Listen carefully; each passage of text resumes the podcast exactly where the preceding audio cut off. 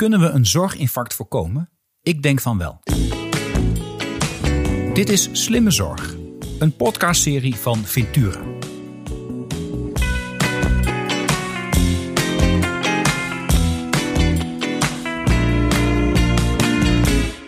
Mijn gast van vandaag is Dick Gorris. Dick heeft ruime directieervaring bij internationale e-commerce bedrijven zoals eBay en Naspers. Vijf jaar geleden stapte hij over naar zorgdomein. Eerst als commercieel en operationeel directeur en sinds 2019 als CEO. Welkom Dick bij de Slimme Zorg podcast. Super dat je, dat je mee wilt doen. Um, um, en ook voor jou de gouden vraag die ik iedereen stel. Wat is volgens jou slimme zorg? Ja, Arno, dank, uh, dank voor de invite ook. Um, ja, wat is slimme zorg? Dat is, dat is in ieder geval een hele goede vraag. En ik denk dat... Nou, stel ik hem ook steeds. Ja, daarom, daarom. Daar zul je heel veel antwoorden al van hebben gehad in je, al je podcasts. Uh, maar als ik vanuit zorgdomein beantwoord, is het dat wij in ieder geval geloven in een, uh, in een wereld waarin de best mogelijke zorg voor iedereen bereikbaar is. Mm -hmm. En waarom is het een onderdeel van de meest slimme zorg of de, de slimme zorg? Het heeft te maken met het feit dat wij als zorgdomein deze belofte natuurlijk nooit zelf kunnen invullen. Om dit te kunnen doen, moeten wij de samenwerking opzoeken met één, het zorgveld. Dat zijn zorgaanbieders, dat zijn verzekeraars, dat zijn huisartsen, maar dat zijn ook patiënten.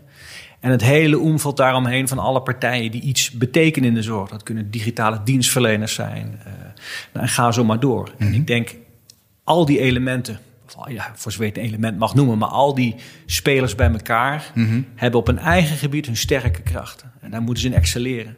En zorgen dat het bij elkaar komt, dat is waar wij voor staan. Mm -hmm. En daarmee denken wij dat wij de zorg slimmer kunnen bedienen dan, dan vandaag de dag. En dat, zo kijken wij ernaar. En ik denk niet dat elke luisteraar weet wat zorgdomein is. Nee. Zou je ze kunnen vertellen? Denk ja, wij zijn een. Uh, denk, ik probeer gewoon een heel plat voorbeeld te verzinnen. Denk aan een vraag-aanbod-platform die je gewoon in de consumentenwereld kent. De, uh, kent. Denk aan Marktplaats of denk aan Booking.com waar je een hotelkamer boekt. Wij zorgen dat een huisarts, in dit geval als voorbeeld, voor zich heeft zorgdomein. Mm -hmm. En de huisarts heeft naast zich zitten de patiënt. En de patiënt heeft iets. En op basis van het gesprek met de huisarts kan de huisarts vervolgens in ons systeem kijken. Nou, welk zorgaanbod is beschikbaar voor de casus die ik nu voor me heb zitten met deze patiënt? Mm -hmm. En uh, daar kan hij afwegingen maken van ja, waar is dat dan? En wat is de inclusiecriteria? En hoe ver is dat? Wat is de toegangstijd? Et cetera. En dan kiest hij een zorgproduct, noemen wij dat dan, maar goed, een potentiële behandeling voor zijn patiënt. En daarmee wordt een verwijzing tot stand gebracht. Mm -hmm. Dit is in de basis wat wij doen, ja. waar, waarvoor wij bekend zijn. Klinkt nog niet spectaculair. Nee, nee. En dat is met heel veel dingen die heel van een afstand ogenschijnlijk zo simpel werken. Want zo simpel is het dan ook. Je moet de aanbod inzichtelijk maken. Uh, maar we hebben het wel over 70.000 verschillende zorgproducten in Nederland... die allemaal individueel anders zijn... waaruit een huisarts zou kunnen kiezen... om jou de beste verwijzing te kunnen realiseren. Ja, maar. En die gaat dan verder van uh, dan... Ik ben, ik ben het wel lang geleden dat ik een verwijzing heb meegemaakt. Maar dan was alleen maar de vraag van de huisarts. Um, jij moet naar deze specialist. Welk ziekenhuis kom jij zoal uh, ja. doorgaans? Nou, dan ga ik daar een afspraak maken. Ja. Dat is de klassieke manier. Dat is de klassieke manier. Ja. En kan nog steeds. Jij Natuurlijk kan nog steeds. Kan nog steeds dat is, ja, die keus bestaat. En die keus bestaat. Alleen het hele proces erachter, dat hebben wij dan verder gedigitaliseerd. Dus alles gaat dan digitaal. Jij als patiënt wordt digitaal keurig geïnformeerd via je telefoon. Waar moet je zijn? Wat moet je meenemen? Denk daar, nou, dat soort zaken. Mm -hmm. Aan de andere kant het ziekenhuis, de ontvangende partij van jou, die heeft in zijn systemen, nou, die gebruikt misschien chips of op Epic, komt alles keurig gestructureerd en beveiligd binnen.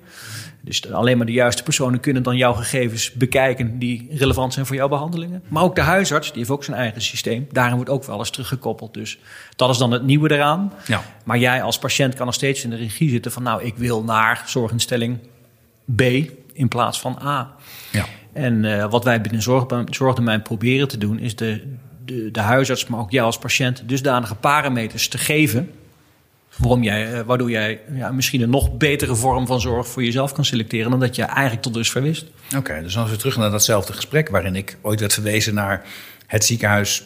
Ik, ik, ik woon in, in een stad waar je twee grote ziekenhuizen hebt. Hè. Dan werd ik naar een van die twee verwezen, want uh, daar, daar kwam ik dan doorgaans, was dan het idee. Hè. Ja. Uh, maar we even terug naar hetzelfde gesprek ik heb dan iets. En op basis van wat, of vermoeden van dat, dat er iets aan de hand is. Op basis daarvan zou je ook met zorgtermijn in de hand een ander soort gesprek kunnen voeren. Ja, ja, dus er zijn meerdere mogelijkheden. En je zal aan de hand van zorgtermijn een ander gesprek kunnen voeren. Hè. Dat kan ook uh, via begeleidingstools voor de huisarts. Hè. Een soort, een soort trappetje waar je op gaat, zodat je heel goed weet maar zeg maar zijn triage, wat jij nou echt nodig hebt. Dus dat is een vorm wat we, wat we daarin ter beschikking stellen. Maar ook alternatieve vormen van zorg. En dan bedoel ik niet de alternatieve geneeskunde, maar dan bedoel ik bijvoorbeeld normaal gesproken zou jij een verwijzing krijgen naar een ziekenhuis. Mhm. Maar het kan best zijn dat dat ziekenhuis een zorgproduct heeft ingericht. Uh, waar jij eerst uh, daar naarheen gaat om te zorgen dat je betere zorg krijgt. Denk bijvoorbeeld aan een meekijkconsult. Dat is een digitaal consult op afstand. Mhm. Zodat je niet per, per se de gang hoeft te maken naar het ziekenhuis. Uh, dus dat is zeg maar ook logistiek, maar ook misschien voor jou wel vele malen prettiger om uh, ja, een gang naar het ziekenhuis wellicht te kunnen voorkomen. Ja. En zo zijn er meerdere mogelijkheden om te zorgen dat niet alles een klassieke verwijzing is en dat je op de deur moet kloppen bij het ziekenhuis en daar het hele traditionele proces in moet gaan. Daar wordt zorgdomein voor ingezet. En als je, dat, als je dat dan, dan goed beluistert, dan zorgdomein eigenlijk vooral de, de echte verbindende schakel tussen de verschillende lijnen van de zorg. Met één constante, dat is dan de patiënt die daarin mee. Uh, ja, de constante is de patiënt die eigenlijk daarin uh, zich in manifesteert en meebeweegt. Dat is de constante factor. En ik noem het altijd een soort pivotpunt. Hè. Uiteindelijk uh, ben jij samen met je huisarts, want zo is het model nog even in, Nederland.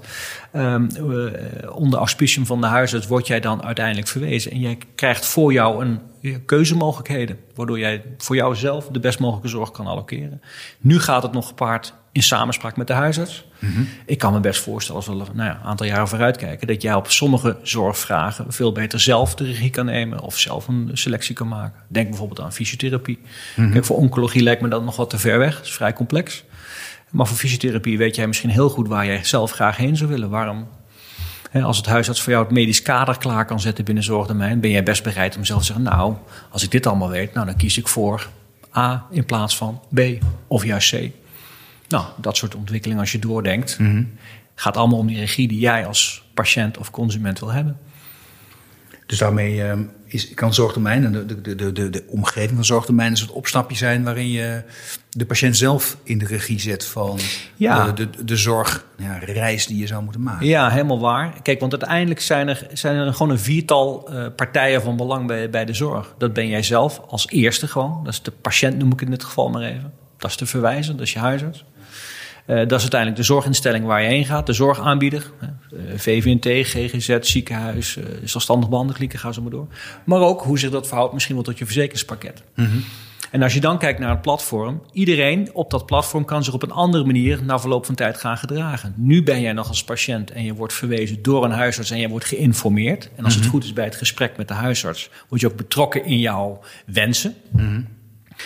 uh, en de huisarts verwijst. Maar denk een paar jaar vooruit, of misschien wel een paar maanden. Het kan best zijn ook dat de huisarts bijvoorbeeld een bepaalde type zorg zelf aanbiedt, laagdrempelige vormen van zorg. Uh, dan wordt hij opeens een aanbieder op zorgtermijn in plaats van een vrager. Mm -hmm. En hetzelfde geldt voor bijvoorbeeld een ziekenhuis, wat tegenwoordig veel wordt gezien als de ontvangende partij van de zorg van jou. Maar op een gegeven moment heb jij ander type zorg nodig. Misschien na de behandeling moet jij doorgeplaatst worden naar misschien een verpleging en thuiszorg. Dan opeens is een ziekenhuis niet meer de ontvanger van de zorg, maar is de verwijzer. vrager van de, de, en de verwijzer van de zorg. Ja. Nou, omdat al die partijen acteren op zorgdomein, actief zijn op zorgdomein, eh, kan je ook zeg maar qua uh, ja, switchen qua ben ik nou een vrager of een aanbieder. Als patiënt zal je nooit een aanbieder worden, maar in ieder geval kan je wel zelf meer in de regie komen als vrager.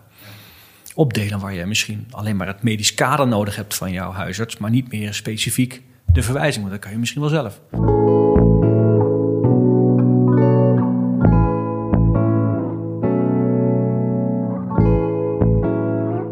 Helemaal teruggaan naar de beginsituatie. En ik zeg dat ik ooit zelf als ben verwezen. Nou, toen was ik uh, nog behoorlijk jong.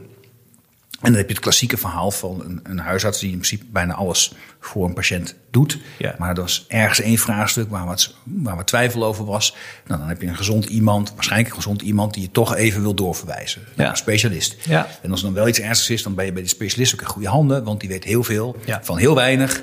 En die kan je dan hopelijk weer helemaal herstellen. Dan ben je daarna weer gezond. Dat is het klassieke verwijsmodel waar onze zorg op is georganiseerd.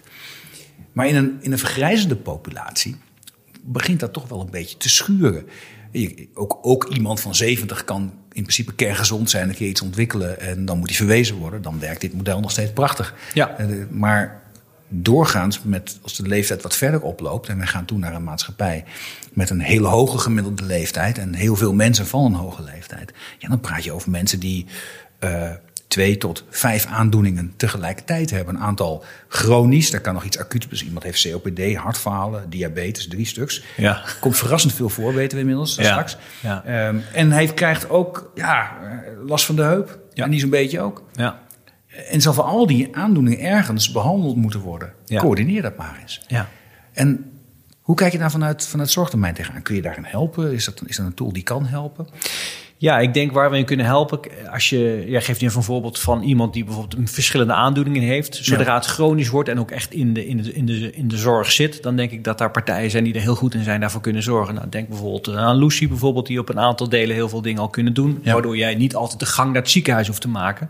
En je bent al chronisch daar bekend. Of chronisch bekend. Je bent er al bekend als chronisch. uh, En met een beetje pech ben je daar ook chronisch ja, bekend. ben je er ook chronisch bekend. Ook nog eens een keer. Een mooie woordgrap dit.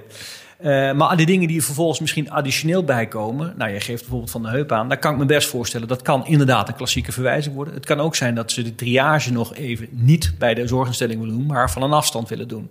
Nou, daar zouden we bijvoorbeeld bij kunnen helpen. Maar waar, waar ik denk ik de rol voor zorgtermijn het allerbelangrijkste is. Is dat jij voor een merendeel van de patiënten, van jong tot en met oud. Um, een lijn horizontaal zou weten kunnen vasthouden van... hé, hey, dit is mijn tijdslijn en in die tijdslijn heb ik dit type zorg gehad... of heb ik dit nodig gehad, heb ik een uitstapje gemaakt naar digitale thuismeting, et cetera. Dat hoeft zorgtermijn dus niet allemaal zelf te zijn. Maar wel dat je kan terugkeren in die tijdlijn... zodat je voor jezelf weet van oké, okay, wat is eigenlijk allemaal geweest? Ja, groen vinkje heb ik gedaan. Oh ja, die vragenlijst heb ik inderdaad ingevuld bij ziekenhuis A. Groen vinkje. Het daadwerkelijke, bijvoorbeeld fysieke invullen uh, van die vragenlijst, of digitaal dan in dit geval, en het mm. afleveren ervan, dat gebeurt wel via Zorgdomein, maar een andere technische aanbieder of het ziekenhuis zelf biedt het aan. Maar de rode lijn voor jou als patiënt is wel daarin erg belangrijk. En waarom is dat belangrijk? De zorg is gewoon complex. En in ja. sommige gevallen, nou helemaal wat je juist opdiept, is, is voor een normaal mens niet meer bij te houden wat er allemaal voor jou gebeurt, om jou heen en met jou. En voor je het weet kom je uiteindelijk uit de zorg, hopelijk. En ben je een beetje door de wasmachine gegaan en weet je aan het einde niet meer hoe je eruit bent gekomen. Het is dan prettig als je een tijdslijn terug kunt kijken. Oké, okay, dit is er allemaal gebeurd. Oh, daar heb ik die afslag genomen, et cetera. Ik denk dat dat de rol is voor zorgtermijn. En dat maakt dus ook dat wij moeten samenwerken met de partijen in al die ketens om te zorgen dat dat ook beschikbaar blijft voor een patiënt. Anders heb je voor je het weet 85 apps op je telefoon staan. Of je hebt uh, vier verschillende zorginstellingen gezien met vier verschillende specialismes en acht verschillende type mensen. Ja. Jij weet het gewoon niet meer. Ik denk dat wij hier een verhelderende rol in kunnen gaan spelen. Ja, en ik weet het niet, maar het is maar de vraag of, of die aanbieders het allemaal van elkaar nog weten, toch? Ja, maar dan kom je echt op de, ook op, op het deel dossiervorming. Hè. Er Ja. zijn gegevens voor jou bekend. Nou, eh, dat is natuurlijk voor iedereen een, eh, een hot topic van hoe lossen we dat nu op? Nou, dan heb je... Het is cruciaal. Je moet gewoon bij die gegevens kunnen komen in ieder geval, die voor jou zijn. Nou, daar heb je nu ook programma's voor, zoals met mij, die de kaders heel helder stellen van we moeten aan voldaan worden. Maar ook daar zie je nu bij de PGO-aanbieders, eh, patiëntgebonden omgevingen. Ik geloof dat we vandaag de dag 32 geloof ik, actief zijn in Nederland. Eh, om iets op delen te kunnen doen. En wat je vaak ziet is dat ze de diepte ingaan, de verticale as, in specifieke ziekteaandoening of binnen chronische behandeling een PGO eh, weten te realiseren. Maar ook hier weer vind ik het van belang dat jij als patiënt op de horizontale lijn, tijdslijn, weet van ja, wat is er eigenlijk allemaal gebeurd en waar heb ik toegang toe? Misschien wel een single sign-on naar jouw omgeving van de EPD van dat betreffend ziekenhuis. Ja.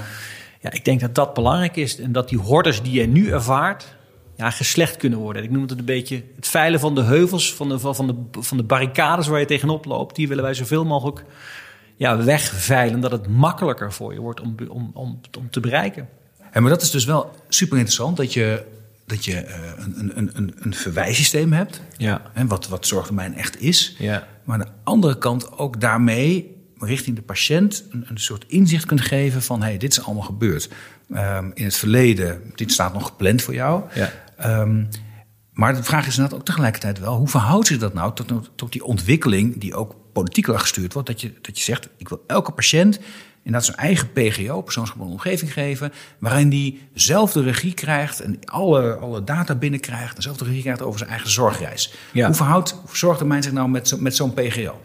Nou, ik denk dat dat is dubbel. Aan de ene kant zou een PGO zelf, een andere PGO, gebaat zijn om vanuit onze kant bijvoorbeeld te weten van hé, hey, wanneer is het een verwijzing en dat hij daarna kan verwijzen. Aan de andere kant denk ik dat zorgdomeinen zelf ook, en of dat dan onder de noemer PGO moet, dat weet ik niet maar van dienst kunnen zijn voor jou als patiënt om te weten wat gebeurt er eigenlijk allemaal de komende tijd en wat is de afgelopen periode al wel gebeurd binnen zorgtermijn. Uh, ja, ben je dan een PGO? Dat denk ik niet. Uh, maar dat is nou eenmaal de naam die er wel aangehangen is aan dit soort oplossingen. Uh, maar ik denk dat het bereik wat wij nu hebben als zorgdomein, met het, en met bereik bedoel ik alle gebruikers om zorgdomeinen heen, dat mm -hmm. zijn zowel de huisartsen als de zorginstellingen, maakt eigenlijk dat er zoveel bronnen beschikbaar zijn en het gebruik zo hoog is dat het voor ons evident is dat wij daar een rol moeten kunnen spelen.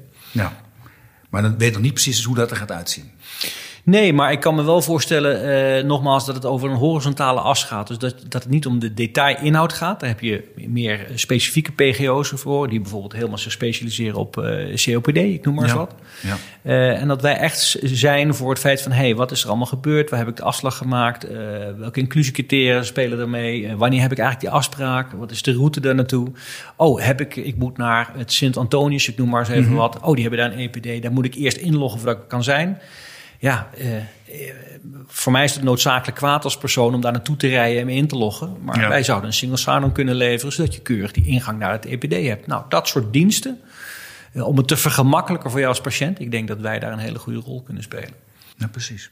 Maar dan zijn patiënten nog geen. Um, ja. zijn nog geen, geen klant bij je zorgdomein. Nee, ik kan nee. niet bellen met zorgdomein. Doe nee. mij een abonnement. Nee. Dus ik, ik, de enige manier waarop ik zelf in aanraking zou kunnen komen met deze services... is op het moment dat mijn huisarts waarschijnlijk als, als, als beginpunt zegt: ja. ik werk hiermee.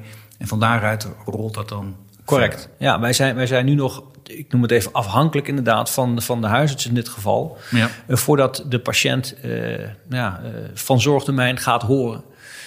als je kijkt naar de lange termijn voor zorgtermijn, dan, mm-hmm. dan is die afhankelijkheid, die is er gewoon. En die willen we ook respecteren en die houden we ook. Ik denk wel dat het voor ons van belang is dat we meer naar voren komen, ook voor de, voor de patiënt. Um, dat hij in een eerder stadium al aan zorgdomein kan denken. Nou, ik noem even een heel simpel voorbeeld. Vandaag de dag hebben wij dat vraag- en aanbodplatform. En er staat ongelooflijk veel informatie over een zorgproduct in. Hè, inhoudelijk, wat is nee. dat dan en wat gebeurt er dan? Het mm -hmm. Als ik dat vandaag aan een consument laat lezen, daar kom je niet uit. Dat is echt zorg. Dat is echt voor professionals. Ja, dat is echt voor professionals. Zorg, ja. tekst en taal. Maar uh, het is wel te, uh, dusdanig te beschrijven dat het voor een consument wel leesbaar is. En zo zou je potentieel de, de patiënt inzage kunnen geven in hey, welke zorgproducten zijn er eigenlijk allemaal beschikbaar in Nederland. Die heeft daar geen idee van. Sterker nog, zelfs de huisarts kan het ook niet allemaal weten in heel Nederland. Er zijn er namelijk te veel. Ja. Maar ik kan me best voorstellen dat die kennis die er is, als we dat de goede vertaling voor weten te maken, dat het heel interessant is voor een patiënt. Ja. Nog voordat hij überhaupt bij misschien wel een huisarts zit, dat hij al een afweging kan maken. Want vandaag de dag zit hij ook te googlen. Mm -hmm. Nou, dus ik voorzie daar wel potentiële rollen. De vraag is, ja, willen wij dat? Wordt het ook eens dat gegund? Want we zijn nu echt wel natuurlijk een, een, een instrumentele radar in het hele zorgsector. Uh, ja, je wil dat wel behouden en je wil ook de gunning behouden natuurlijk. Ja. ja, maar als je het wel zou kunnen aanbieden... dan kun je ook een stevige rol vullen bij het proces rondom samen beslissen. Zeker. Want dan kun je, zou, je, zou je feitelijk ook, ook eventueel... ik weet niet of het kan als huisarts... of als die, die patiënt kunnen zeggen... Hey, kijk ook hier zelf eens doorheen op basis van, nou, vermoeden we hebben van een gesprek ja. hierover voeren. Kijk, ja. kijk alvast een paar dingen. Ja. Um, um, maak voor jezelf alvast een beeld wat je zou willen. Correct. Dus dat is het deel van samen beslissen, maar ook het deel van, van lasten verlichten administratief voor bijvoorbeeld een huisarts. Ja, dat kan enorm zijn op het moment dat je een aantal van die keuzes en afwegingen al bij voorbaat bij een patiënt nou ja, neerlegt, zeg ik dan maar even. Uh, moet hij natuurlijk wel kunnen begrijpen ja, dat, dat zou je tijd kunnen geven als huisarts om je weer bezig te houden met je vak. In plaats van, want dat zijn we ook, een administratieve handeling die die moet doen om te zorgen dat de verwijzing voor elkaar komt. Ja. Dat is allemaal ja, noodzakelijk kwaad aan tijd. Uh, waar, waar heel veel uh, consumenten best bereid zijn dat zelf te willen doen. Want daar zijn ze namelijk ongelooflijk in geïnteresseerd. Er ja. zullen ook een heleboel zijn die denken... nou nee, ik vind het heel prettig in die samenwerking met mijn huisarts. Dat moet ze ook vooral zo laten. Dat, daar willen we helemaal geen rechter in zijn. Maar ik denk de, de efficiëntie die ook aan die kant kan halen voor een huis, is natuurlijk enorm. Hetzelfde wat natuurlijk gerealiseerd is door deze digitalisering aan de zorgaanbiedende kant voor een huisarts. Hè, vroeger was het schrijven, uh, een telefonist aan de lijn, uh, dingen gingen fout, et cetera. Ga ze maar door. Dat is ook allemaal al weg. Ja, ik denk dat je dat nog verder naar voren kan trekken. Moet je voorstellen wat dat kan ja, betekenen voor een huisarts. Dan kan hij zich nog meer bezighouden met zijn vak. En tijd voor de patiënt. Dus na het zelf scannen in de winkel en het telebankieren ga je voor een deel ook zelf verwijzen. Niet helemaal zelf, hè? Nee, ja, dat kan voor, voor, een paar. Precies, uiteindelijk in Nederland is gewoon het systeem. Dat moet onder auspiciën van, gewoon van een huisarts gebeuren. Maar ik denk heel veel zorgproducten zijn daar wel voor geschikt. Gewoon reguliere, gestandardiseerde zorgproducten zijn ervoor geschikt. Ik heb het niet over complexe, complexe zorgproducten. Daar, waarschijnlijk, daar zul je altijd de, de support bij nodig hebben. Ja. Maar er is heel veel wel beschikbaar waar je eigenlijk als huisarts kan zeggen... nou ja, als het medisch kader eh, helder is... dan zou die zelf die afweging prima kunnen maken. Ja, dat geloof ik wel.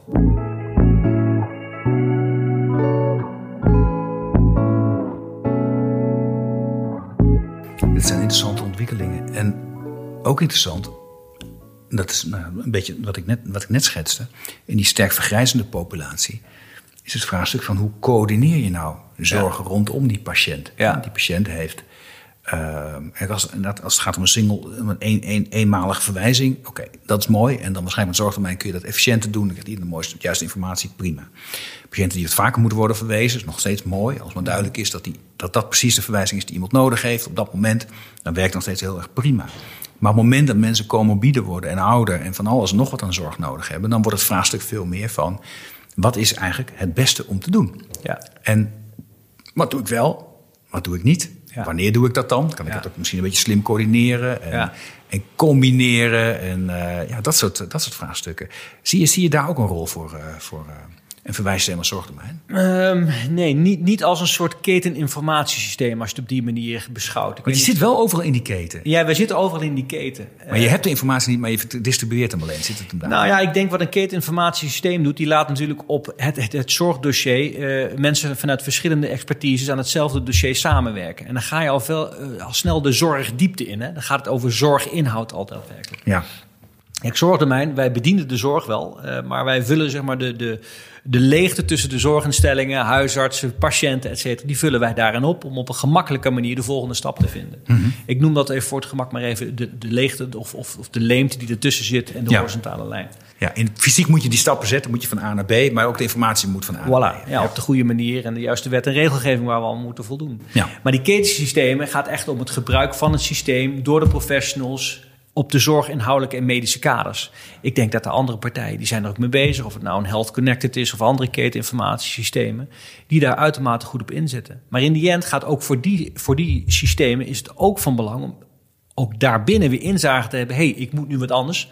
What's out there in Nederland? En of dat dan verpleeg thuiszorg is, GGZ, uh, sociaal domein, ziekenhuis, zorgaanbod, aanbod, uh, zelfstandig behandelklinieken. Ja, de, die inzage heb je niet zomaar. Wij hebben dat. En ik denk dat wij uitermate een partij kunnen zijn die daar de, de transparantie kunnen geven. Ja. Dus die keteninformatiesystemen zijn inderdaad belangrijk voor die coördinatie van zorg. Ja. Om daar de diepte in te gaan. Wat ja. is voor dit, deze patiënt op dit moment de beste interventie? Zodra je dat weet of op hoofdlijnen weet, kom je weer bij jullie systematiek uit. Dat je zegt dan, wat is er allemaal? Ja. Dat, wat is dan, als je dat allemaal weet, de beste verwijzing naar welke partij? Ja, en dan snap ik ook dat dat, dat niet weer een aparte uitstapje naar zorgdomein moet zijn. Maar dan kan ik me heel goed voorstellen dat ons, uh, onze, onze, zorg, onze zorgproductdatabase zeg maar, gewoon beschikbaar is binnen dat soort omgevingen. Ja. Uh, zodat ze niet ook weer daar weer een uitstap nodig hebben. Ja, precies. En dat zou dan een product zijn wat jullie eigenlijk weer aan een ander zouden kunnen leveren op zo'n ja, moment. Ja, ja. ja. Ja, want het is wel de wereld waar we naartoe gaan. Hè? Dat, dat uiteindelijk het uitwisselen van, van data in de zorg extreem belangrijk is om, om de zorg, wat mensen uit verschillende bronnen zorg nodig hebben, om dat, uh, dat goed te kunnen laten lopen. Ja. Uh, daar gaan heel veel maatschappelijke debatten over. Maar ja. het zijn heel verschillende soorten data. Je hebt de, de, de, de, echte patiëntendata, wat heeft iemand, tot en met de, de, zeg maar de, de, de data die je nodig hebt om iemand van A naar B op een goede manier te kunnen verwijzen. Ja. Um, uh, en dat leidt altijd tot heel veel nervositeit, denk ik ook. Het gaat niet over privacy, je mag het wel. En, ja. en zijn partijen niet te machtig, en noem maar op. Aan de ene kant. Aan de andere kant, aan de patiëntenkant, ja, patiënt, mensen zeggen van, ja, maar alsjeblieft, regel dat nou gewoon. Ja. Want anders zit ik te wachten, moet ik dingen invullen, noem maar ja. op. Hoe kijk je daarnaar? Nou, eigenlijk, ik wil niet zeggen simpel, maar er is gewoon wet en regelgeving in Nederland gewoon keurig beschikbaar. En of het nou de Wegens is of de DISRA, dat is dan geen wet en regelgeving, maar dat zijn beleidslijnen. Welke infrastructurele uh, data-elementen nodig zijn om de infrastructuur op stand, in stand te houden. Mm -hmm. Uh, daar kun je als leverancier best wel goed mee uit de voeten. Hm. Um, en om bijvoorbeeld aan het adres van zorg, zorgtermijn, wij zijn uh, verwerker. De verantwoordelijk verwerker van de data blijft uiteindelijk de huisarts. Mm En dat betekent dat wij puur en alleen voor de verwijzing de data uit zijn systeem meenemen die relevant is voor de verwijzing naar bijvoorbeeld een zorginstelling. En ook binnen de zorginstellingen weten wij dan binnen welk cluster dat moet komen, wie dan werkzaam is in de cluster en wie dat mag zien. En dat is weer heel, dat kan medisch inhoudelijke informatie zijn die wij niet zien, alleen de ontvangende partij. Mm -hmm. Maar dat is wel anders dan de logistieke informatie. Dat is weer een apart lijntje, want dat moet iemand gewoon kunnen plannen zonder dat hij de inzage heeft in de medische gegevens. Ja. Dus het is een complex veld. Veel is er wat dat betreft al. En voor mij is het niet zozeer een vraag van wie die data is, want die is niet van zorgdomein of niet van het ziekenhuis of van de huisarts. In die end is die gekoppeld gewoon aan jou als persoon. Jij moet daar de, de rightful owner van zijn. En als jij wil, en dat wil meer dan van de patiënten, dat het op een gemakkelijke, prettige manier gaat binnen de juiste wet en regelgeving en veiligheid, dan zie ik uiteindelijk heel weinig barrières. Maar goed, wat krijg je natuurlijk wel, is dat de verschillende actoren in al dat veld, en of het nou een leverancier is of dat nou een zorginstelling is, ja, die uh, beschermen wel natuurlijk op een bepaald eh, niveau uh, hun, hun, ja, hun business af of hun instelling af. Ja. ja. Daar zal een lans voor gebroken moeten worden. Ja, ja dat klinkt als een kleinigheid. Hè, maar in Nederland, in, in Nederland is het niet zo hè, dat uh, de medische data van de patiënt zijn. Nee. Is niet zo. Het is van de aanbieder. Ja. En dus is dat een heel versnipperd veld. Maar dat is een andere data dan waar jij het over hebt. Hè, waar je vanuit, vanuit, tenminste waar je vanuit zorgtermijn mee bezig bent. Dat is meer de verwijs data. Ja, dat is echt verwijsdata. Maar ook voor een goede verwijzing heb je natuurlijk wel de juiste elementen van die data nodig. Om te zeker te weten dat je de gegevens meeneemt die relevant zijn voor die verwijzing. Dus okay. ik noem maar even een voorbeeld, Arno. Als jij uh, wordt verwezen voor pijn in je knie, uh, aan het rechte deel van je knie. Ja. Dan gaan alleen die gegevens die bekend zijn uit je huisartsinformatiesysteem over dat deel van die knie mee naar de zorginstelling waar je naartoe gaat. Niet het feit dat je ooit, ik noem maar wat, geopereerd bent aan je schouder of uh, dat je een geestelijke, uh, geestelijke toestand hebt. Dat gaat allemaal niet mee. Dus die selectie wordt daarin wel gemaakt. Oké. Okay. Ja, tenzij, tenzij een deel van die, van, die, van die informatie weer relevant is in het kader ja, van die is relevant, verwijzing. Ja, ja, ja. Als iemand in leidt aan angstneuroses, dan maakt het wel uit of je iemand, uh, uh, hoe je iemand begeleidt in het ziekenhuis en wat dan ook. Dan is het in één keer relevant. Ja, dan wordt het relevant en dan kan ook de huisarts dat meezenden, zeg maar. Ja, die vinkt het aan en dan gaat het mee. En anders niet. Ja. En jullie kijken daar niet naar, je hebt gewoon het systeem zo gemaakt. Alles wordt aangevinkt, dan zorgen wij dat het netjes wordt gedistribueerd met de juiste rechten. En, ja, uh, want wij, wij, wij, zijn geen dossier, wij, wij, wij houden geen dossier vast. Dus wat die huisarts aanvinkt, is wel binnen zorgdomein kan hij aanvinken, ik heb dit en dit nodig. Maar dat haalt hij dus uit zijn HIS. Wij zijn gekoppeld met zijn huisartsinformatiesysteem. En aan onder water wordt het dan technisch opgehaald. Wij zien dat niet. Dat gaat ook doorgezet, wordt vervolgens doorgezet naar de zorgaanbieder waar, daar waar het relevant voor is. En wij zijn zelf geen dossierhoudend systeem. Dus wij houden niks, niks vast. Dat is niet aan ons. Nee, die zijn een distributiesysteem. Ja, wij zijn echt een distributiesysteem, correct. Welk percentage van de huisartsen in Nederland eh, bedienen jullie? Ja, dat is ruim door de 90% van de huisartsen maakt gebruik. En waarom is mhm. dat geen 100, zou je dan misschien direct kunnen vragen. Mm Dat heeft te maken of een regio wel of niet op zorgdomein zit. Dus als, een, als een bepaalde regio bijvoorbeeld een grote zorgaanbieder niet op zorgdomein zit... ja, dan zeggen een aantal huisartsen daarmee van ja, dan, dan heb ik het niet nodig. Nee. Wat we wel natuurlijk zien is dat de zorg over Nederland steeds verder weg wordt geallockeerd. Hè. Waar, waar je voorheen altijd in de regio verwees, zien, we, zien wij in de laatste drie jaar een absolute, niet zozeer trend ontstaan, maar een gevolg ontstaan dat gewoon uh, huisartsen, doordat ze betere inzage krijgen, ook verder verwijzen dan misschien puur in een regio. Dat is interessant. Ja, en dat, dat zijn ontwikkelingen die gewoon gaande zijn. En, maar goed, even terug naar jouw vraag. Het is ruim door de 90% van de dus maakt er dagelijks gebruik van. Ja, en die andere kom ik zo ook nog wel op terug. Maar dat is bijna 90%. En die zijn dus echt een hele grote speler. Misschien wel bijna monopolist op het gebied van, van, van die verwijzingen. Dat leidt ook tot heel veel uh, um, vraagtekens die toch al gezet worden. Ja. Bij, uh, ja, maar dat zijn, nou, ze zijn overgeleverde zorgdomein, het is te duur, en de marges zijn te hoog, uh, noem maar op. Volgens mij worden zelfs in de, in de politiek daar vragen over gesteld. Dus je hebt een systeem dat goed werkt. Volgens mij is er weinig discussie over dat het goed werkt. En aan de andere kant is er kritiek op dat het misschien wel te ja, te monopolistisch te groot is en daarmee te duur. Ja. Wat is jouw reactie Ja, kijk, het zou te flauw zijn voor mij om te zeggen... kijk, dat, dat het uitgroeit tot een monopolisme... Uh, dat is op zich niet strafbaar. Het misbruik daarvan is strafbaar. Mm -hmm. ik denk dat wij op dat vlak, uh, niet, ik denk niet alleen... dat wij aan de goede kant zitten. Het, het, het werkt zo en voornamelijk huisartsen, maar ook ziekenhuizen en andere, andere zorginstellingen gebruiken het omdat het werkt en voor hun de job doet waarvoor ze het willen aannemen tegen uh, de juiste prijsstelling. Anders namen ze het niet af, namelijk. Wij, wij, wij verplichten niemand om het af te nemen. Geen zorginstelling, geen huisarts. Maar dit zou te simpel zijn als antwoord. Wij beseffen heel goed dat de systeemkritisch element, radertje wat wij zijn in de zorg, want dat is het gewoon, denk het weg en dan valt heel veel efficiëntie weg uit de zorg. Dat beseffen wij. Uh, dat maakt ook dat als je kijkt naar zorgdomein, hebben wij het aandeelhouderschap ook daarmee gewijzigd. Er is weer een Nederlandse aandeelhouder aan boord, mm Rabobank. En we hebben ook het governance rondom zorgdomein ook aangepakt. Dat ook het publieke belangen erin geborgd worden. Onder andere de voorzitter Pauline Meurs. En we werken ook heel duidelijk volgens een aantal guiding principles, waardoor wij toetsbaar zijn. Niet alleen voor de buitenwereld, maar ook voor onze gebruikers, voor patiënten, uh, maar ook voor onze RVC naar mij als directie toe. Om te zorgen dat we wel volgens die guiding principles blijven werken. En daarmee willen we ja, bevestigen het, het belang van ons bedrijf binnen de publieke sector. Want daar binnen werken we gewoon. En dat wij daar aan ons aantal normen en waarden te houden hebben. Dus daar hebben we heel veel energie, tijd en effort wel in geïnvesteerd.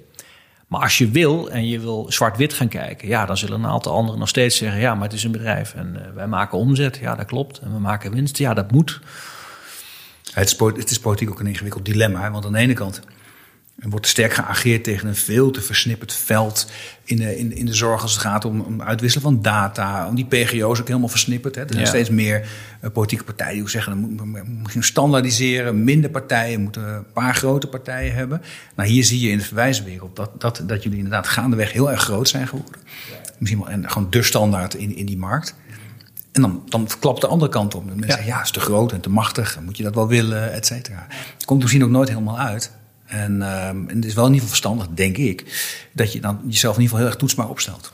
Ja, absoluut. En ik denk dat het allerbelangrijkste is, uh, wat ik zojuist inderdaad aangaf, daarmee stel je dus toetsbaar op. Mm -hmm. um, en ik denk dat dit als voorbeeld zorgt mij binnen het publieke veld een, een goed voorbeeld is van ja, publiek-private samenwerking. Het is een hele mooie term. Ja. Maar uiteindelijk betekent dat wat ons betreft dat elke partij, of je nou publiek of privaat zijn, uh, bent, um, jouw werkzaamheden zo goed mogelijk moet kunnen doen. En in gezamenlijkheid bied je dan het beste voor uiteindelijk de zorgwereld. Niet, het zou nooit alleen privaat moeten kunnen zijn. Het zou nooit alleen publiek moeten kunnen zijn. Maar er zijn een aantal spelers die als ze dit soort dingen om zich heen zetten... een hele goede waarde leveren aan de zorg in zijn geheel. En die, dat wat toetsbaar is en wat gewoon uh, aantoonbaar werkt. Ja, het is... Uh, daar zit twintig jaar tijd en investering in. Niet alleen van ons bedrijf, maar ook eigenlijk dus van de zorgwereld. Hè. De huisartsen mhm. zijn ermee gaan werken. Het is een way of working geworden. Ziekenhuizen hebben hun zorgproducten daar specifiek voor op ingericht. Het is mhm. helemaal gekoppeld met de hele achtergrond van techniek. Dus er zit heel veel investering in. Niet alleen voor zorgdomein, maar ook voor heel veel nou ja, publieke partijen, zal ik maar zeggen. Ja, die daardoor een stuk nou, efficiëntie terugkrijgen. Ja, absoluut. Ja. Natuurlijk. Ja, just imagine de, de periode voorzorgtermijn. En we vergeten dat allemaal, want ja, het werkt nu zo mooi. En omdat iedereen het gebruikt, werkt het ook mega efficiënt op schaal. Ja. Uh, maar de situatie voor zorgtermijn was echt uh, houtje touwtje natuurlijk. En gewoon papierwerk en foutmarges en terugbellen en no-shows en weet ik wat allemaal. Als je dat gaat becijferen, val je van je stoel af. Ja. Ja, de klassieke verwijsbrief inderdaad. En, uh, noem maar en alles erop. Ja. En, dan bellen en dan kijken wanneer het kan. En dan ja. niet een lijn krijgen. Ja, dat klopt. Ja. Dit is echt een heel andere wereld.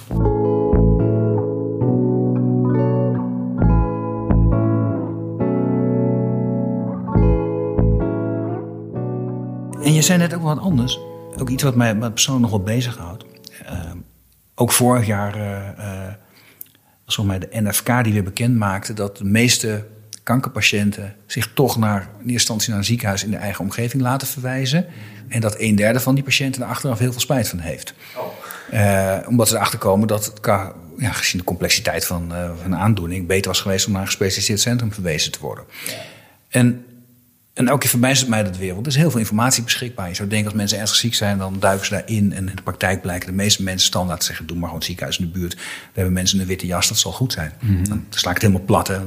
Want er zijn heel veel, ook in het regionale ziekenhuis, heel veel goede specialisten. Daar gaat het niet om. Maar nou ja, vaak is het de moeite waard om even goed te kijken of het inderdaad, dat regionale huis, juist specialisme heeft. De meeste patiënten doen dat niet. Maar jij zegt, er is toch wel een trend gaande dat dat verandert. Ja, jullie uit je data zien? Ja, zeker. En dat is niet dan specifiek op jouw voorbeeld, maar algemeen wil ik het even noemen. Uh, ja, dat zie je. Dus wat, wat wij bijvoorbeeld hebben gedaan, is gekeken, hey, normaal gesproken zou iemand voor een, een, een verschillende waaier aan, uh, aan zorgproducten regionaal verwezen worden, noem ik maar even. En wij, wij geven mm -hmm. dat een getal 1. Ik noem even een simpel voorbeeld. Een huisarts verwijst naar binnen de regio, dat is 1. Uh, naarmate je misschien wel een regiogrens over, overschrijdt, dan wordt dat getal 2. En dan misschien overschrijd je wel twee regiogrenzen, dan wordt het getal 3. Nou, en alles bij elkaar opgeteld krijg je zeg maar een gemiddeld getal 1,2 of 1,4.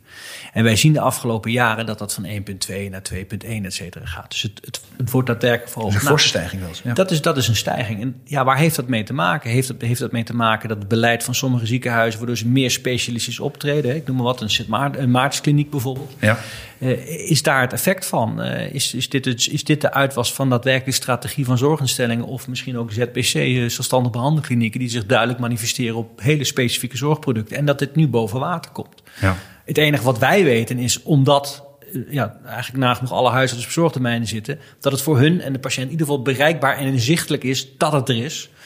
En dit zou dus een gevolg kunnen zijn van het inzetten van zorgtermijn voor het vervullen van die strategie. Ik kan, het valt niet uit te sluiten, want die, die, die tendens hè, naar meer specialisatie Ja. en, en, en concentreren van, van heel erg specifieke kundigheid in, in, in een beperkt aantal centra, ja, die is niet van de laatste drie jaar. Die is al Nee, veel langer veel gaande. langer Dat is echt al veel langer gaande. Ja. En ik heb zelf een verleden bij, een- bij een zorgverzekeraar. En, en een van de frustraties die we daar hadden, dat we konden, konden aanwijzen waar zorg beter was voor bepaalde patiënten.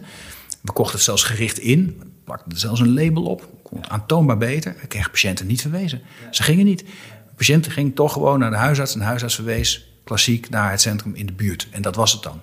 En jij zegt, maar door het nu veel beter ontsluiten, waarschijnlijk, je weet niet zeker, zou je nog verder moeten analyseren, Ja. lijkt het er toch op dat die tendens, dat je de patiënt veel gericht krijgt bij dat centrum wat het beste past bij zijn of haar Ja. aandoening en de behandeling die daarvoor nodig Ja. is, dat, Ja. dat, lijkt, dat lijkt te veranderen. Ja, en ik denk dat dat ook in de toekomst nog vele malen beter kan. Kijk, je wil de juiste informatie. Iedereen heeft het natuurlijk- heeft het natuurlijk over de juiste patiënt op de juiste, juiste zorg op de juiste plek. Zeg maar Ja.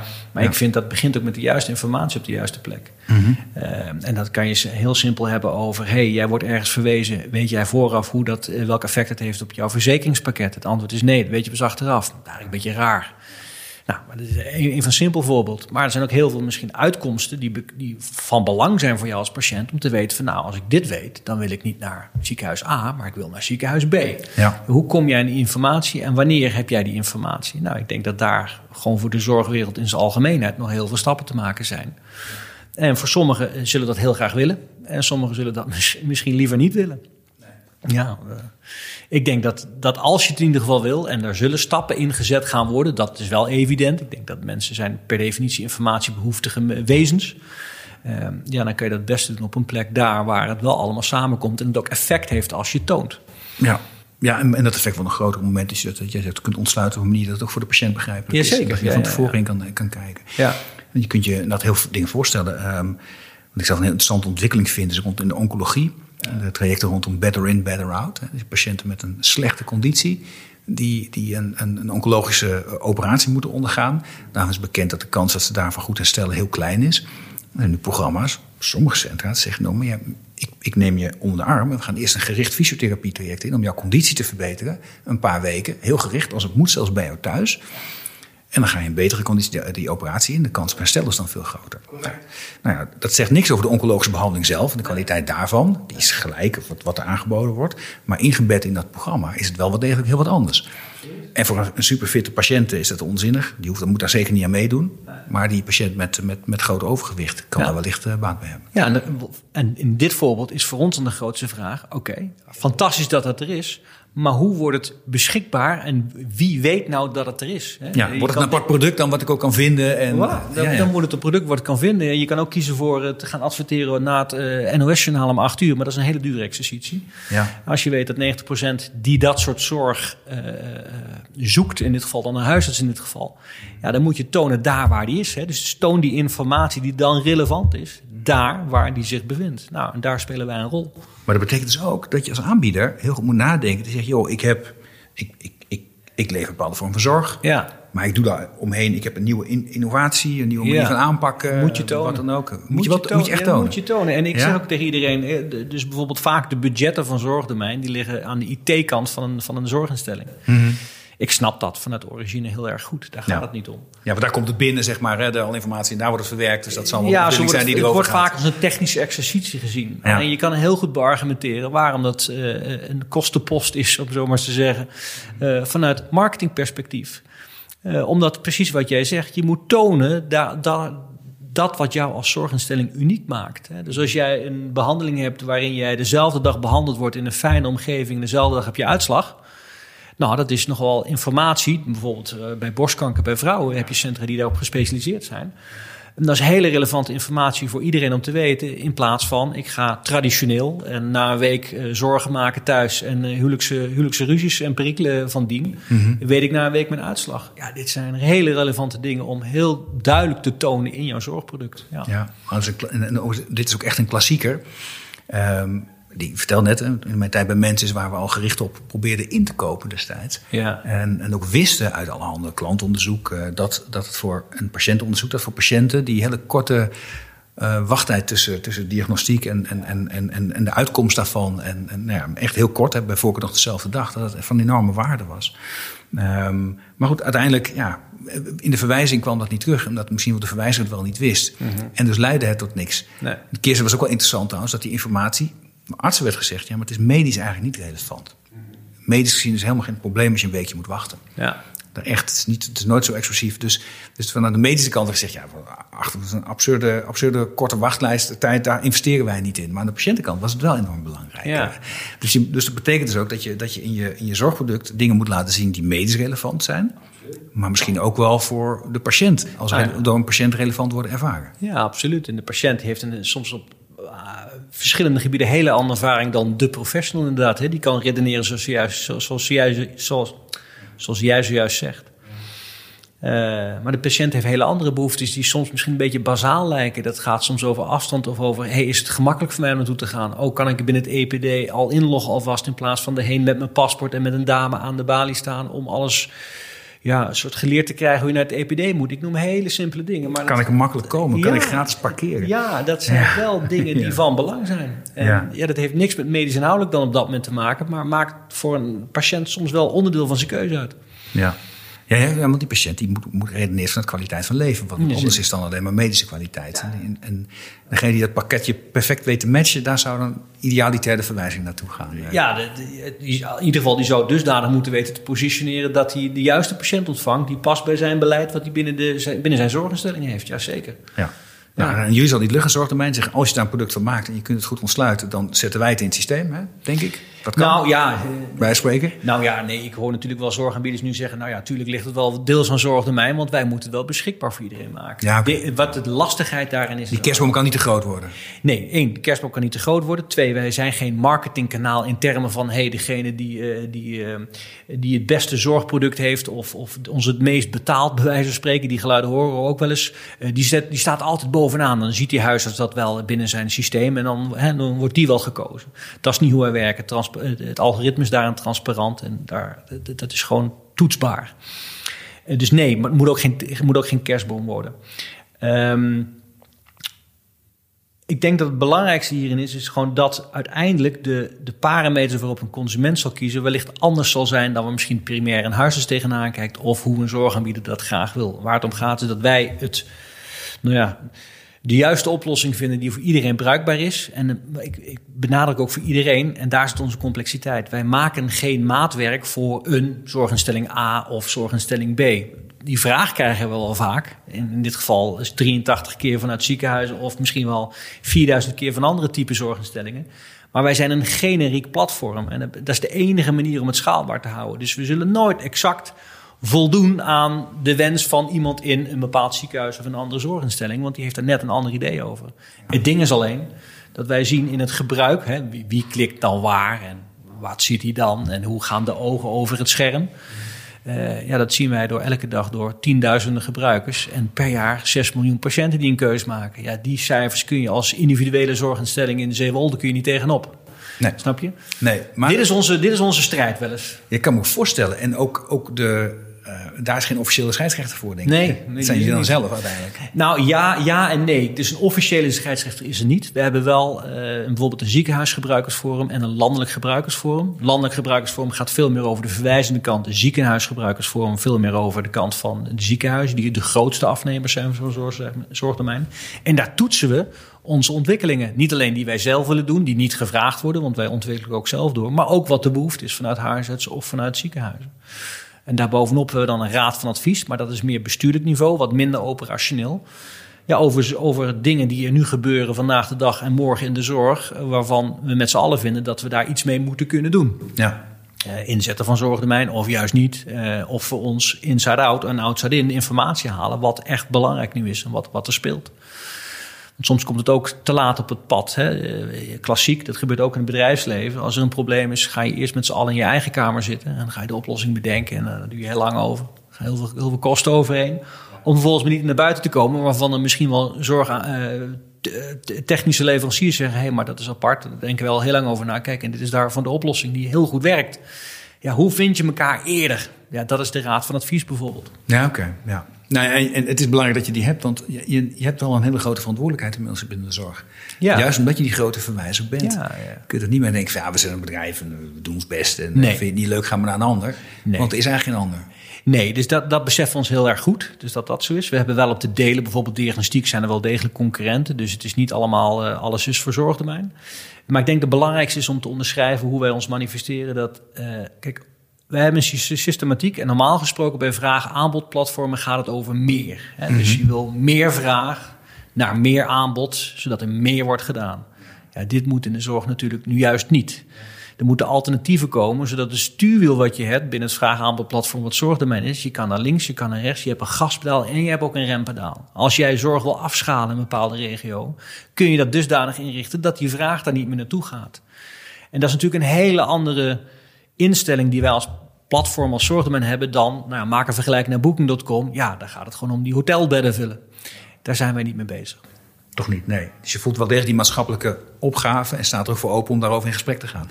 Nou, als we moeten worden geremd regionaal, uh, ja, betrekken ons daarin. En dan ja, maar natuurlijk. Dit is gewoon dus één, de sector waarin we zitten. Maar tweede is ook van belang voor zorgtermijn. Want er moeten alternatieven komen. Anders is het gewoon niet meer hanteerbaar in de klassieke manier in de toekomst voor, voor de zorg. Ik bedoel, het vergrijst, minder mensen aan het bed. En dan zouden wij zeg maar bedden in het ziekenhuis of in andere zorginstellingen gaan vullen. Als je het even heel plat bekijkt, vraag aanbod. Hè, er moet er meer in. Nee, dat kan helemaal niet.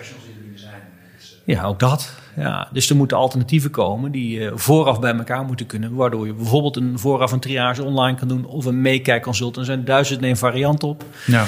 Um, en andere partijen op het platform laten, uh, laten acteren die alternatieven aanbieden. Zoals bijvoorbeeld de Xios, et cetera. Ja. ja. dat, dat is denk ik de toekomst. We zijn echt op de tweesprong wat dat betreft, denk ik. Ja. Van, van klassiek verwijzen naar de, de stap omhoog. Ik van hoe kun je nu met elkaar die die, die, die ultieme zorgreis zo goed mogelijk vormgeven. Ja, maar het voelt niet als een tweesprong. Het voelt niet als een tweesprong. Kijk, wij worden als bedrijf hier niet afgerekend over hoeveel verwijzingen doen we. Natuurlijk houden we het elke dag bezig om te snappen hoe gaat het. Dat is ook een fundament voor de samenwerking met NZA bijvoorbeeld. Zodat we ja. weten, ja, hoe staat de reguliere zorg ervoor. Ja.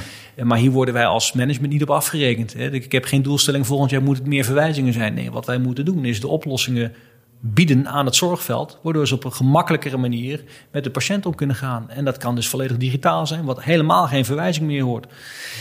Ik, ik heb weinig mensen in mijn omgeving gesproken die zeggen: ik, ga, ik, ik wil nu morgen graag naar een zorginstelling. Tuurlijk, als je ziek bent of je hebt het nou, moet je dat doen. Maar liever niet, even ordinair gezegd. Ja, nou, dat moeten we bieden. Oké, okay, dus met zorgdomein midden in het maatschappelijke vraagstuk rondom de toekomst van de zorg. Ja. Um, Dick, uh, er wordt momenteel, uh, als het goed is, weer geformeerd aan een nieuwe, nieuwe regering. Um, uiteindelijk komt daar wel weer, komt daar weer iets uit. Zo gaan die dingen. En stel iemand denkt, die, die Dick, dat is een goede, die moet er hebben als nieuwe minister van VWS. En, en we gaan even vanuit dat jij ja zegt. Ja, ja, als je zorgdomein kunt managen, dan kun je ook de zorg in heel Nederland wel uh, als minister aansturen. stel dat je dat denkt. Nee, maar de vraag is: stel je staat op die stoel, wat zou het eerst zijn wat je aanpakt? Wat vind je het belangrijkste op dit moment? Het belangrijkste vraagstuk. Ja, even allereerst gezegd, ik, volgens mij is het een van de moeilijkste posten die, die er zal zijn binnen het, uh, binnen het politieke kader. Dat, dat, denk ik eerlijk gezegd ook. En ik, ik, ga jou niet in je schoenen schuiven dat je dat makkelijk over En ik, maar, maar, ik ambieer het niet. Mm. Maar stel, ik moest op een kwaad dag, werd het me verplicht door wie dan ook. Dan, uh, dan denk ik dat het heel erg belangrijk is, is dat we van de tegenstelling uh, uh, zwart-wit af moeten gaan. He, dus wat je heel sterk ziet, het is een soort pendule. Het gaat van marktwerking nu opeens naar de grote roep van... hey, alles moet publiek, maar dan ook er, echt de duvel in zijn moer, zeg maar. Ja, dit is in de praktijk natuurlijk niet het geval. Dat werkt niet. Zo, beide kanten niet. Hè? Alles moet in de markt of alles moet publiek. Ik denk dat, dat de klepel in het midden wat dat betreft keurig blijft hangen... middels publiek-private samenwerking... waar iedereen op zijn kracht gewoon de juiste invulling doet... En begint met elkaar te beseffen dat in die end we allemaal hetzelfde doel voor ogen hebben. Dat is namelijk gewoon de beste zorg bij de patiënt weten te, te brengen op de meest efficiënte manier. Dat is ons doel. Mm wij, wij doen dat linksom, vanuit bedrijfsperspectief. En een publieke partij heeft uiteindelijk hetzelfde doel, maar doet het vanuit rechtsom. Maar uiteindelijk willen we hetzelfde. Alleen daartussenin worden woordje, woordje vaak uit elkaar getrokken door wie dan ook. Eh, en dan gaat het snel over marktwerking niet correct of het gaat over prijs. Aan de andere kant hoor je dan heel sterk de geladen. Ja, maar alles publiek, kijk eens wat er allemaal gebeurt is met EPD. Gaat ook allemaal niet goed. Ja, als iedereen zijn werk mag doen waar hij goed in is. En de zorginstelling of publieke sector kunnen een paar dingen ongelooflijk goed die wij als bedrijfsleven gewoon niet kunnen. Maar eh, de credits moeten ook aan het bedrijfsleven kunnen komen. Wij kunnen een paar dingen ongehoord goed die een publieke sector of een ziekenhuis zelf niet zou kunnen. Ja, alsjeblieft, laten we elkaar vinden. En, zorg voor een publiek-private samenwerking en de kaders daaromheen, waar iedereen gewoon kan acteren en een gezonde bedrijfsvoering of een gezonde instelling kan runnen. Ik denk dat dat haalbaar is. Maar het is misschien niet zo populair wat ik nu zeg, want dat voedt geen tegenstelling en dat, dat, dat praat niet zo lekker soms. Nee, nee maar de, de, de beste toekomst voor de zorg ligt waarschijnlijk daar waar alle belangenen bij elkaar komen. En iedereen misschien een klein beetje chagrijnig achter, achterblijft. Net niet 100% krijgt wat hij wil. Ja. Maar voor het algemeen belang zit je dan waarschijnlijk op de goede koers. Als je die balans weet te bewaken. Als dat lukt, dan denk ik dat je op die koers zit. Dus, eh, en voor onszelf geldt het ook al. Als, als we zouden willen met dit soort marktaandelen, wat, wat, wat jij zojuist zegt, ja, dan, dan, kunnen, dan kunnen we morgen andere prijsstellingen doorvoeren. Maar dat doen we niet. Dus wij nemen al voor onszelf, daar hebben wij geen enkele regulering voor nodig van buitenaf.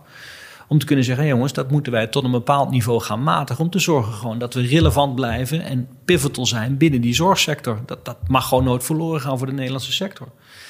Uh, en als iedereen op dat vlak gewoon zijn Zaggerijn helemaal niet, maar zijn, zijn pijn een beetje neemt. Mhm. Publieke kant, eh, de politiek, eh, de, de, de, de zorginstellingen zelf, het bedrijfsleven daaromheen. Ja, dan denk ik dat we toch ongelooflijk ver komen en in een heel fijn land kunnen blijven leven. Dat is, dat is hoe ik erover nadenk. En terwijl ik het zeg, weet ik dat dit ongelooflijk moeilijk is. Ja, maar ja, dat, dat is het ook. Met zoveel belangen bij elkaar. Ja. Maar de ambitie, die balans vinden, dat is een hele mooie. Ja. Dick, mag ik jou heel erg bedanken voor dit mooie gesprek. Dank Arno. Dit was Slimme Zorg, de podcast waarin nagedacht wordt over oplossingen waarmee een zorginfarct voorkomen kan worden. Een podcastserie van Ventura. Abonneer je op deze show via iTunes of Spotify en voel je vrij om een review achter te laten. Ik vind het zelf enorm leuk om te lezen wat jullie van de podcast vinden. je mag me ook mailen op podcast.ventura.com. Vond je de podcast leuk? Dan heb ik een opdracht voor je. Vertel over de podcast aan een van je vrienden of collega's. Mijn naam is Arno Rutte. Dit was Slimme Zorg. Je hoort mij over twee weken weer in een nieuwe aflevering.